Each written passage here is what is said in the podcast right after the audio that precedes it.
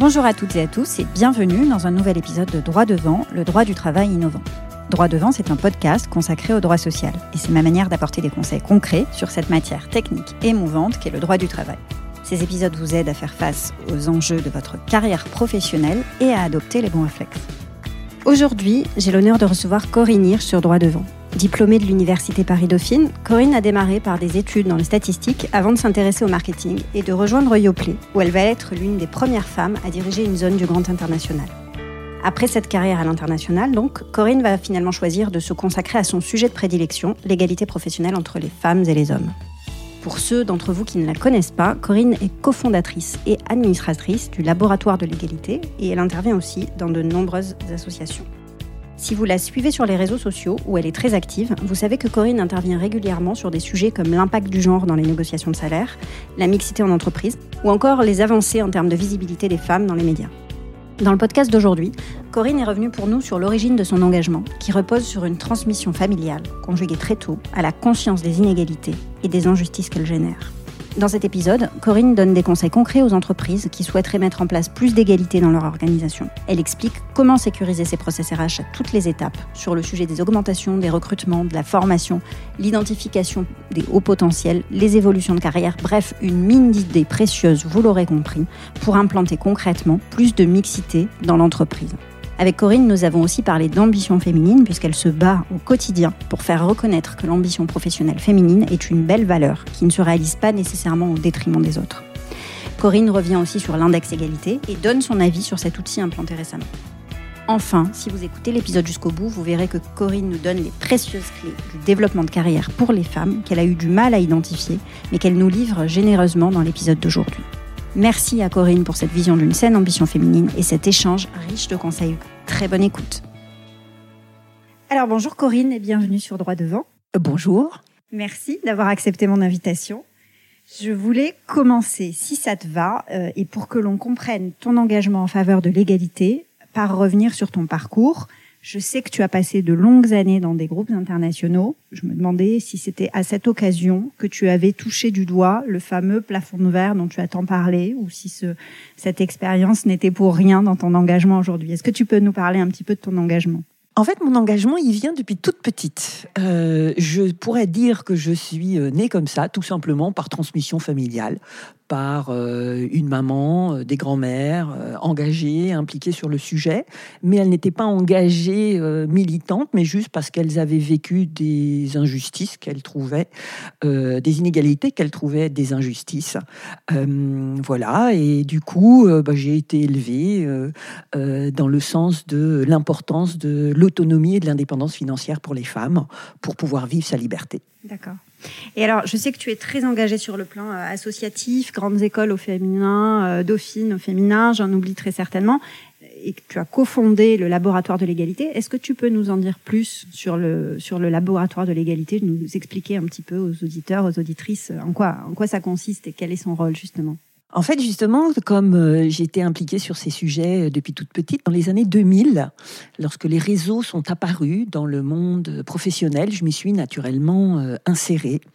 Et de fil en aiguille, euh, j'ai été happée dans un collectif où on s'est dit « mais c'est quand même fou, l'égalité formelle est là, les lois sont là, euh, et pourtant l'égalité réelle euh, n'avance pas ». Les statistiques euh, ne changent pas, quoi. Les statistiques ne bougent pas, mmh. On est vraiment scotché euh, dans ce qu'on appelle Euh, la malédiction des quatre-vingts vingt, où en général les femmes sont plutôt du côté du vingt et les hommes du côté de quatre-vingts, répartition, pouvoir, et cetera. Et euh, du coup, euh, bah on s'est dit qu'est-ce qu'on pourrait faire ? Et là, euh, on s'est dit on va rassembler tous les acteurs et les actrices euh, de l'égalité au travail, de tous les domaines euh, associatifs, entreprises, les élus qui euh, euh, font encore les lois, les partenaires sociaux qui négocient les accords en entreprise, les chercheurs, les chercheuses qui nous donnent les statistiques pour euh, bah, faire travailler toute cette connaissance ensemble et élaborer des propositions concrètes à pousser vers les décideurs euh, publics ou privés. D'accord. Et on a démarré on était cinq autour de la table il y a dix ans, on est aujourd'hui mille cinq cents. D'accord. Euh, voilà, succès. Personnalités impliquées sur le sujet. Et alors moi, ce que j'ai, ce, ce que j'ai compris, mais arrête-moi si je me trompe, c'est qu'en fait, ce laboratoire de l'égalité était porté autant par les hommes que pour, enfin, qu'avec les hommes et avec des femmes, pour les hommes et pour les femmes. C'est, c'est ça hein, que tu expliquais, qu'en fait, c'était assez fédérateur, ce projet. C'était pas... Dès le début, il y a dix ans, euh, on s'était dit, on va se centrer sur l'égalité au travail, qui était déjà un peu nouveau. Et dès le début, on a dit, euh, ça sera une structure mixte, euh, plurielle politiquement aussi. C'était très important de mélanger, en fait, toutes les diversités. Euh, et donc, aujourd'hui, euh, on a la fierté d'avoir, euh, allez, on va pas dire la parité, mais d'avoir euh, au moins un tiers d'hommes dans euh, nos instances. D'accord. Et euh, aujourd'hui, tu es aussi à la tête d'un cabinet de conseil qui s'appelle Akésio et qui aide les entreprises à mettre en œuvre leur politique de mixité euh, femmes-hommes, justement. Est-ce que tu peux nous parler de ton, de ton expérience de terrain et nous dire les freins que toi, tu identifies au quotidien, euh, que te remontent, par exemple, tes, tes clients pour assurer et mettre en place cette fameuse euh, mixité ? D'abord, qui, qui t'appelle au, au quotidien dans le cadre de ce, de ce travail de conseil ? Quels sont les, les motifs qui sont derrière la démarche ? Alors c'est intéressant parce que les appels viennent de plusieurs sources. Ça peut être un réseau de mixité euh, qui a envie de euh, faire avancer davantage le sujet pour de la sensibilisation, ou euh, un réseau de femmes euh, qui a envie de, d'avancer dans l'empouvoirment de ses membres. Euh, ça peut être euh, des personnes des ressources humaines. Et là c'est un des Enfin, c'est pas un frein, justement, c'est que une grande majorité, soixante à soixante-dix pour cent des, des, des personnes des ressources humaines sont convaincues que le sujet de la mixité est un levier au sein des entreprises, mais la moitié disent « je ne sais pas par où commencer. commencer ». Je ne sais pas par où commencer.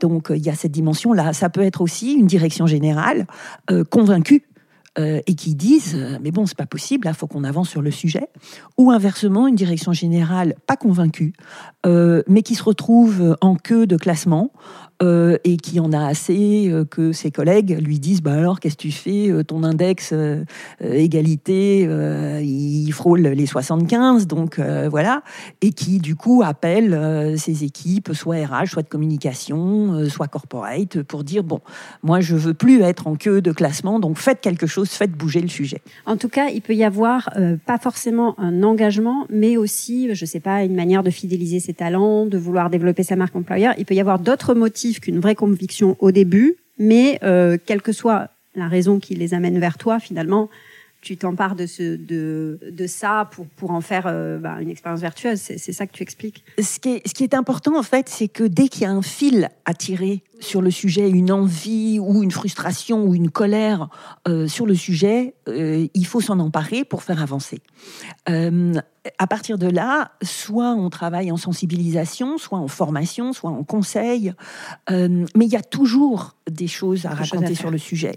Et Euh, c'est un sujet de bon sens. Alors, je ne devrais pas dire ça, parce que de l'autre côté, on me présente comme une experte de l'égalité au travail. Mais c'est quand même du bon sens, euh, qui peut être motivé soit par un, une envie d'apporter un monde plus équilibré, plus juste, mais aussi euh, le présenter sous un angle de performance.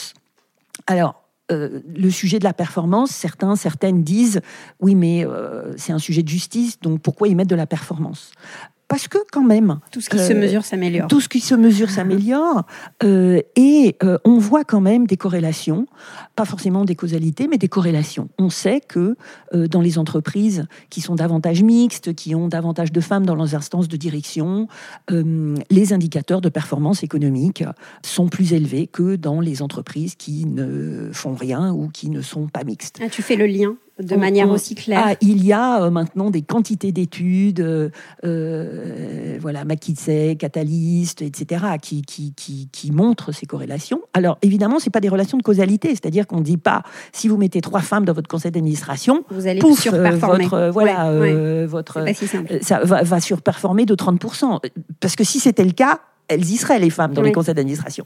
Donc, le, le, le sujet, c'est que euh, les entreprises qui commencent à se poser des questions sur le sujet euh, de la mixité, de l'égalité entre les femmes et les hommes, sont aussi, du coup, des entreprises qui commencent à réfléchir à leur organisation, qui commencent à réfléchir à leur performance au global, qui commencent à réfléchir à, euh, je n'ai pas envie de dire d'autres diversités, mais à d'autres sujets des inégalités et de la discrimination qui pèsent sur le moral des troupes et qui, du coup, font un mouvement général euh, de, de, d'une entreprise qui se pose des ouais. questions et qui, du coup, avance au global.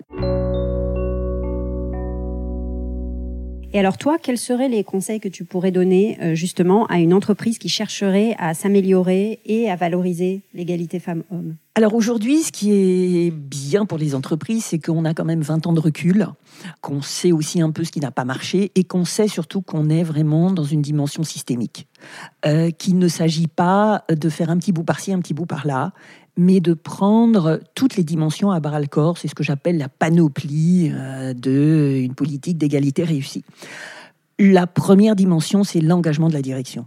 L'engagement de la direction générale, c'est la condition nécessaire. Elle n'est pas suffisante, mais elle est nécessaire pour légitimer toutes les autres dimensions, pour légitimer que chaque personne, femme ou homme, qui ait envie d'avancer sur le sujet, puisse se dire « Ok, j'ose en parler parce que la direction générale en a parlé et donc c'est un sujet d'entreprise. » Oui. Ensuite, euh, la deuxième chose les plus importantes, c'est de revoir ces process R H.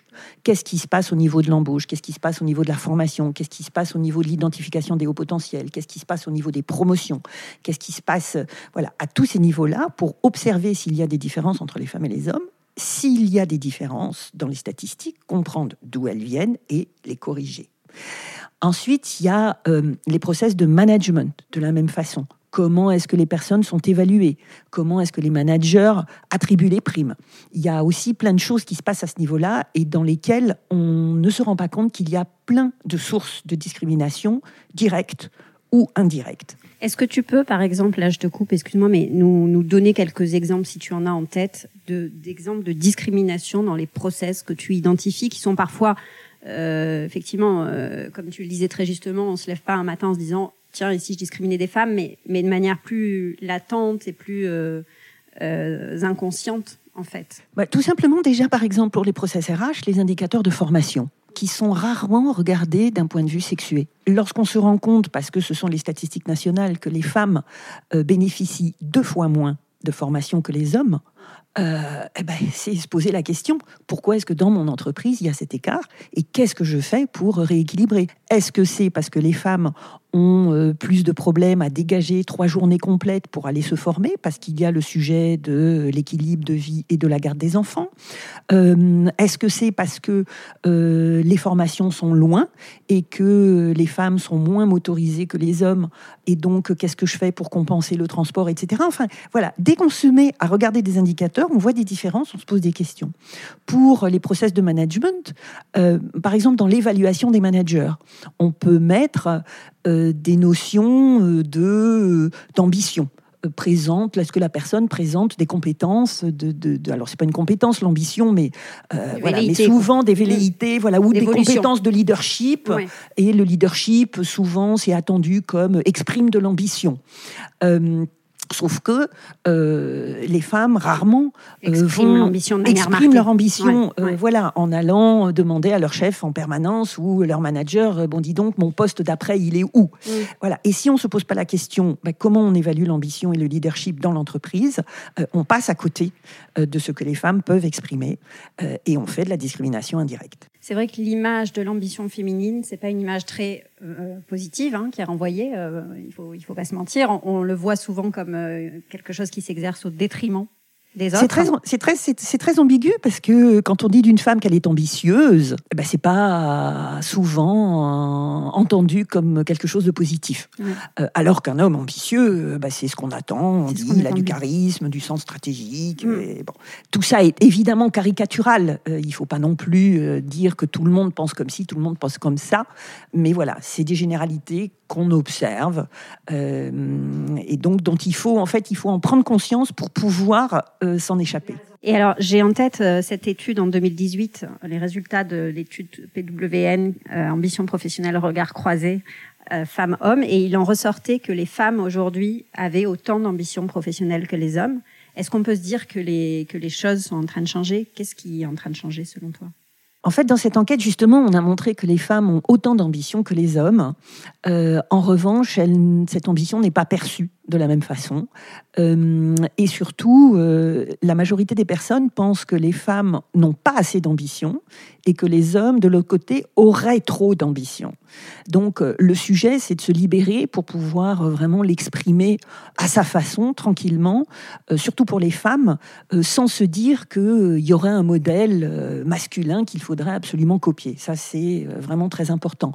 Euh, maintenant, oui, on, on, on sent quand même qu'au global, des choses avancent, sinon, euh, bon, sinon ça serait un peu triste quoi, de se mmh. dire que ça n'avance pas, mais euh, pas suffisamment vite quand même, euh, de notre point de vue.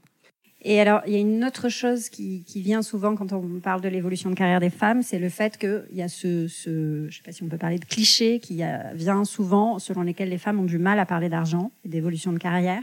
Est-ce que toi, une sorte de, de prisme en fait culturel en matière de négociation de salaire, est-ce que c'est quelque chose que tu perçois et qui fait euh, qu'elles, qu'elles ont aujourd'hui des rémunérations inférieures à celles euh, perçues par leurs homologues masculins ?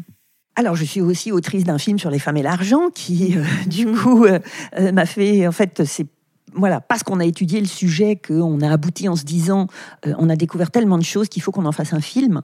Euh, la première chose, oui, c'est vrai qu'on a constaté, c'est que, euh, tout simplement, les femmes ne demandent pas de progression de carrière, ne demandent pas le poste d'après et ne parlent pas d'argent mmh. au moment d'une promotion, ne parlent pas d'argent au moment de l'embauche.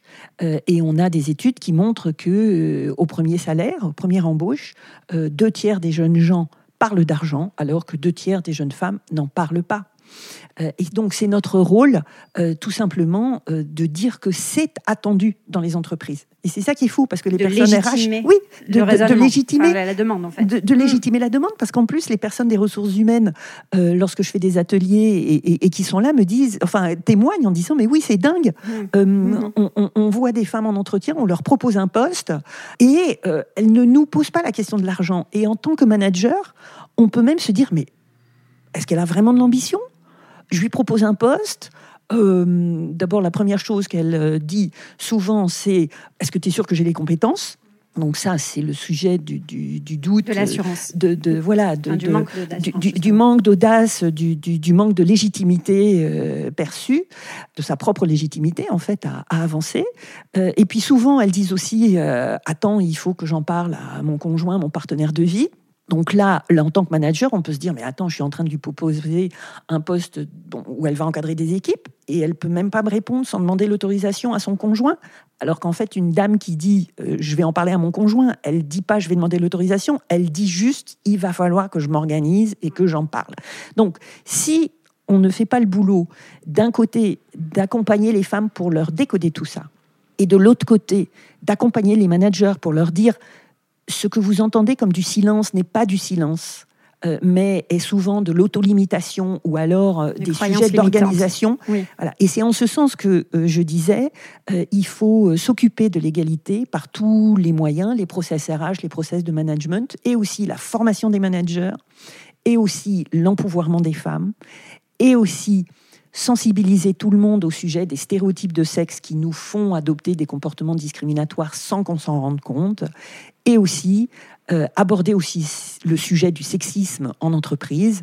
Voilà, donc on a une panoplie, et puis au bout du bout du bout, quand même aussi la question des équilibres de temps de vie, mais que je mets maintenant à la fin, parce que cette partie technique, finalement, c'est la, presque la plus facile à organiser euh, aujourd'hui. Et alors, on parlait beaucoup de formation des managers, notamment. Est-ce que tu relèves que euh, les équipes qui sont euh, ma- majoritairement managées par des hommes, euh, eh bien, euh, tu perçois davantage d'inégalités, ou alors on ne peut pas du tout s'en tenir à ce, à ce genre de résumé? Et est-ce qu'à l'inverse, je ne sais pas, est-ce que tu relèves que les équipes qui sont managées par des a- hommes sont peut-être plus mixtes ou plus égalitaires? C'est contre-intuitif. Non, non, c'est complètement décorrélé, parce que on pourrait imaginer que dans les univers euh, banque, assurance, euh, qui sont euh, très féminisés, bah, le sujet de la mixité, de l'égalité devrait avancer plus vite, hein, euh, ce qui n'est pas forcément le cas. Euh, voilà, on est porteur et porteuse de stéréotypes de sexe, et en tant que manager, euh, eh ben, il nous appartient on, de les combattre. Voilà, il mmh. nous appartient de les combattre, et puis euh, sans s'en rendre compte, on, on, on est discriminant ou discriminante.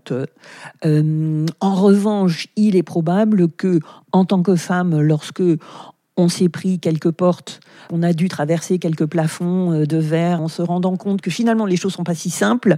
On a peut-être quand même une sensation d'alerte et on a plus peut-être envie, voilà, ouais. peut-être envie de se dire par sororité mmh. qu'on va peut-être faciliter le chemin pour les suivantes. D'accord. Et alors, tout à l'heure, tu as brièvement commencé à parler de l'index égalité euh, en disant que les rankings en fait euh, influent sur le comportement des entreprises. C'est le dernier dispositif donc euh, qui euh, qui est sorti. Est-ce que ce type d'initiative donc euh, a un sens pour toi ? Je suppose que oui, puisque tu tu parlais quand même de des chiffres comme moteur euh, de la connexion qu'il pouvait y avoir entre certaines entreprises et ton cabinet de conseil. Euh, voilà, c'est un dispositif qui repose un petit peu sur le name and shame. Est-ce que tu peux nous en parler et nous donner ton Ton avis ? Alors, c'est, c'est, c'est intéressant parce que cet indicateur est, est apparu, il n'est pas parfait, mais de toute façon, il fallait le prendre. Euh, il n'est pas parfait au sens où il n'intègre qu'une partie des indicateurs des inégalités, mais il fallait s'en saisir parce que pour la première fois, on avait l'opportunité d'avoir un point commun entre toutes les entreprises. Et euh, ce sujet du name and shame, on est rarement dans le shame, euh, c'est assez souvent de l'auto-shame, euh, comme je disais, c'est-à-dire que les personnes qui sont en queue de classement ou les entreprises qui sont en queue de classement n'ont pas tellement envie d'y rester. Alors, certaines d'entre elles y restent.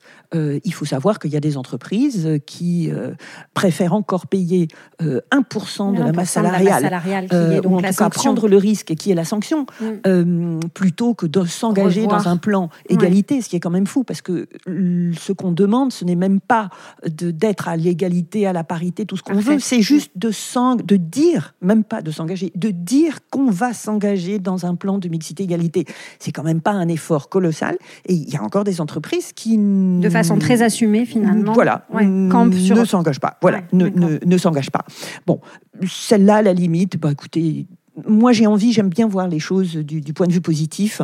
S'il y a vingt à trente pour cent des entreprises qui se mettent à bouger, bah, c'est déjà ça. C'est déjà ça de gagner. Et on le voit, les choses bougent. Et ce qui est très intéressant dans l'index, c'est qu'il euh, est suffisamment rentré euh, maintenant, euh, j'ai pas envie de dans, dans les mœurs, mais dans le fait... Surtout, ce qui était très important, c'est que cet index, il est, il, il est public. Oui. Et donc, n'importe qui, aujourd'hui, va taper le nom d'une entreprise, slash index égalité, les moteurs de recherche le remontent. Euh, et donc, bah, des entreprises qui sont à soixante-seize, soixante-dix-sept, ou j'ai même vu des entreprises dernièrement à un index à soixante-six, il faut savoir qu'à partir de soixante-quinze, on rentre dans la zone rouge mmh. et on doit, euh, dans les trois ans, euh, rectifier pour faire remonter son index.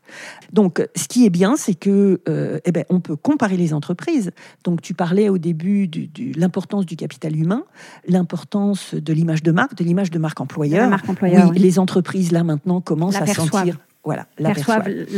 Enfin, le caractère L'impact. impératif voilà, de, voilà. Ce, de ce mouvement. Quoi. Voilà. Mm. Et, et aujourd'hui, justement, l'index est maintenant euh, suffisamment euh, connu et reconnu euh, pour qu'on se dise, tiens, et si on, justement, l'enrichissait euh, de nouveaux Avec points... Avec d'autres paramètres. Voilà, ouais. Et notamment le paramètre du pourcentage de femmes euh, dans les instances de direction. Euh, et là, probablement, il va se passer des choses, parce qu'on sait qu'il y a des entreprises qui sont à quatre-vingt-dix-huit, quatre-vingt-dix-neuf... d'index sur cent, mais euh, dont les comités de direction euh, n'ont sont majoritairement femmes, masculins. Voilà, ouais. Voilà. Bon, donc t- pour toi, tu, tu en fais un bilan très, très positif en réalité, même si le dispositif, on l'a compris, n'est pas forcément ni parfait ni imparfait. Tout dispositif qui nous aide euh, est positif. Voilà, on prend, on avance, euh, on, s'en, on s'en saisit et on apprend aux entreprises aussi à s'en saisir pour qu'elles avancent d'un point de vue positif. J'aime pas, je n'aime pas travailler avec le côté punitif de la loi. Euh, je suis aussi autrice d'un guide pour les T P E P M E qu'on a fait avec le ministère du Travail et le ministère des Droits des Femmes, euh, qui s'appelle euh, « Égalité femmes-hommes, mon entreprise s'engage ». Et justement, le parti pris de ce guide, euh, habituellement, les guides, ils démarrent par euh, ce que dit la loi. Et là, on a fait un parti pris inverse. On a expliqué tout ce qu'on pouvait faire. On a euh, euh, parlé des a priori, euh, on a parlé des facteurs clés de succès. On a euh, créé une boîte à outils avec tout un tas de propositions qui ne sont euh, ni euh, qui coûtent cher, ni compliquées à mettre en, en place, et de se dire, eh ben, à la fin du guide, vous trouvez ce que dit la loi. Et en gros, bah, si vous avez lu le guide, si vous avez mis en place la méthode qu'on vous propose, si vous avez mesuré vos indicateurs et si vous avez mis en place votre plan d'action, eh bien, vous répondez à ce qu'attend la loi. D'accord, donc euh, vous avez choisi résolument de prendre le contre-pied.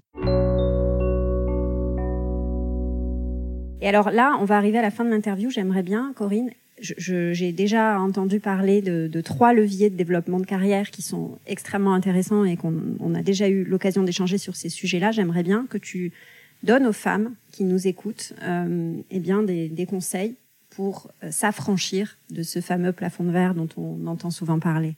Alors, c'est quelque chose qu'on a identifié, euh, oui, il y, a, il y a une dizaine d'années dans les réseaux de, de mixité, parce que, ou même il y a vingt ans, on s'est dit, mais on ne comprend pas, on partait des écoles de commerce euh, qui euh, bah, sont paritaires en étudiants depuis plus de cinquante ans, et cinquante, enfin, trente ans plus tard, euh, bah, les femmes ne sont pas euh, dans les postes à responsabilité, oui. Donc où sont-elles passées ? Et on s'est dit, mais ce qu'il faut qu'on comprenne, c'est qu'est-ce qui fait que les hommes avancent dans leur carrière. Et en observant, en interviewant, en étudiant, on a identifié trois leviers euh, du développement de carrière qui sont euh, le mentorat, le networking et la visibilité. En gros, le mentorat, qu'est-ce que c'est ? Alors, certains disent mentorat, sponsoring, euh, c'est le fait que euh, bah, dans une entreprise, alors dans les entreprises créées par les hommes et pour les hommes et sans jugement de valeur, mais parce que comme ça, c'était longtemps, c'était mmh. comme ça, un manager, un leader, bah, identifie rapidement qui va prendre sa succession. Et donc, bah, identifie des jeunes qui, qui lui ressemblent. Envie, qui, mmh. alors, qui lui ressemblent, bon oui, parce que comme l'entreprise, c'est assez euh, consanguin euh, à l'époque, euh, donc va prendre un peu ces jeunes euh, sous son aile, hein, on appelle ça bah, les poulains, et puis bah, va euh, créer un espèce de, de, d'aspirateur, d'aspiration pour euh, les, les, leur donner les clés et les faire avancer. Si on ne sait pas que ce système-là existe, eh bien, du coup, on ne se met pas en visibilité, on ne se met pas sous les radars. Donc, c'est notre rôle que de dire aux femmes, c'est comme ça que ça fonctionne dans l'entreprise. Il y a aussi de l'informel dans la progression de carrière. Tout est dans l'informel. Mmh. Tout est dans l'informel, dans mmh. la progression de carrière. Et ce parti de mentorat a une part super importante. Du coup, le corollaire, c'est la visibilité. Et la visibilité, bah, c'est tout simplement pour être vu, bah, faut être visible. Donc, faut prendre la parole dans les réunions, euh, faut se présenter avec son prénom et son nom, faut aller dans des colloques, euh, pour, euh, faut répondre aux journalistes parce que euh, bah, vous avez un article, du coup, ça se voit dans votre entreprise, et cetera. Donc, la visibilité, elle est essentielle. C'est le, le deuxième levier du développement de carrière. Et puis enfin, bah, le networking, le réseautage, euh, c'est d'être intégré justement dans tout l'informel de son entreprise, mais aussi à l'extérieur, euh, ben pour récupérer des informations, pour savoir comment ça fonctionne, pour échanger sur ses pratiques, pour aussi avoir des espaces de dire bah, « écoute, j'y arrive pas, qu'est-ce que t'en penses, qu'est-ce que tu ferais euh, ?» Voilà, c'est comme ça que ça fonctionne. Donc, ces trois leviers sont essentiels et tant que vraiment on n'en a pas conscience, eh ben, on ne sait pas les utiliser. Et particulièrement sur le networking, c'est quelque chose que les hommes font euh, bah, naturellement, vont ensemble euh, bah, à la machine à café, euh, euh, vont ensemble boire un pot après le boulot, euh, vont ensemble voir euh, des matchs, euh, et cetera. Alors tout ça, c'est caricatural, euh, ou alors euh, vont à un concert euh, parce qu'ils aiment la musique, et cetera. Et, et, et les femmes sont un peu coincées par le sujet des équilibres de temps de vie, et que tant que quatre-vingts pour cent du temps domestique et familial est porté par les femmes, bah, il faut vite, vite, vite quand même rentrer à la terminer maison pour s'en occuper, travail, terminer oui. sa journée. Donc du coup, euh, on déjeune sur le pouce rapidement avec ses dossiers, du coup on ne va pas à la machine à café, du coup on n'accède pas à l'information, du coup... Voilà, ça s'apprend, ça mm. c'est pas compliqué, oui. En plus c'est super rigolo, euh, voilà. Donc moi je pas vous engage. Pas seulement faire, mais aussi montrer qu'on fait. Montrer qu'on fait, ça fait partie de la visibilité. Et, enfin voilà, en, en, vraiment en deux heures d'atelier, oui. euh, on en parle, on, on échange sur les clés, euh, et puis on avance et on change complètement le regard et on devient aussi actrice.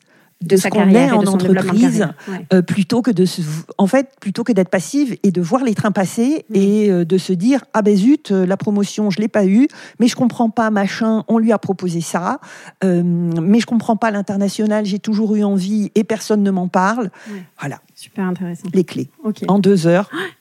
C'est plié. C'est plié. Ok, bon bah écoute, merci pour ces pour ces conseils avisés alors et puis. Pour en terminer euh, sur, ce, sur cet échange super constructif, est-ce que tu peux euh, me dire, c'est euh, un contexte un peu particulier pour poser cette question, mais comment tu vois le monde du travail de demain? Alors là, je prends ma respiration parce que ce qu'on observe hein, quand même, c'est que le confinement, le Covid, pèse beaucoup plus sur les femmes. Mmh. Les femmes y payent un lourd tribut. Donc, je suis inquiète. Je ne suis pas la seule. Mais comme eh ben, on reste jamais... Tu es quelqu'un voilà, qui met du positif partout. On met du positif partout. Donc, on se dit, ben, on retrousse les manches mmh. euh, et on met de la vigilance partout. Donc, en ce moment, on est en train de lancer euh, des, des, des études partout pour montrer l'impact du télétravail différencié sur les femmes et sur les hommes. Est-ce que vous savez que, là, la dernière étude montre que le télétravail fait que les gens, en moyenne, travaillent une heure de plus? Donc certes, on économise sur le transport, mm. mais qu'est-ce que ça veut dire ? Qu'est-ce que ça veut dire sur la charge mentale ? Le fait d'être à la maison, de devoir jongler, alors maintenant les écoles reprennent, mais quand même, il s'est passé des drôles de choses. Euh, qu'est-ce qui se passe euh, au niveau de la visibilité, justement ? Est-ce que euh, dans des réunions visio, on ose plus facilement prendre la parole ou au contraire encore moins. Et donc, qu'est-ce qui se passe pour les femmes ? Voilà, on est en train de travailler beaucoup là-dessus. Sur l'impact euh, du télétravail, sur l'impact du, du télétravail, mmh. du, du, du travail à distance, sur euh, l'impact de, des équilibres de temps de vie. Est-ce que les femmes en portent encore plus ? Oui, c'est ce qu'on pense. On va commencer à mesurer tout ça. En tout cas, c'est ce qu'elles ont dit pendant le confinement. Euh, voilà, qu'est-ce qui se passe au niveau du sexisme ? On voit émerger quand même. On en parle peu, mais le retour, euh, beaucoup en parlent. Euh, non, enfin, on en parle et on n'en parle pas. C'est-à-dire qu'on en parle en off du retour quand même du management très serré, du contrôle de, de, des petits chefs. Mmh. Donc, qu'est-ce qui se passe de l'attitude des petits chefs différenciés sur les femmes et sur les hommes ? euh, On a une étude, et puis j'arrêterai là-dessus parce que sinon je vais déprimer tout le monde. Mais quand même, c'est les Anglais qui ont fait une étude qui ont montré que pendant les visios, après les visios, il y a des managers qui demandent aux femmes, est-ce que tu pourrais mettre un décolleté un peu plus aguichant parce que tu sais, à la vision avec les clients, ça nous aiderait. Mmh. On en est là. Donc euh, voilà. Alors, euh, en positif, on va se dire euh, bah, des contraintes, euh, voyons les opportunités. On va essayer de les trouver, mais vous entendez, il faut quand même que je me force un peu pour les trouver. On va essayer au minimum à ce que la nouvelle situation ne soit pas plus mauvaise pour les femmes que la situation d'avant. Bon, en tout cas, tu croules sous les projets. Donc, euh, merci d'avoir trouvé euh, du temps pour euh, échanger sur ces sujets-là qui te tiennent à cœur, je sais. Merci beaucoup, Corinne. Merci de m'avoir donné l'opportunité d'en parler. Merci.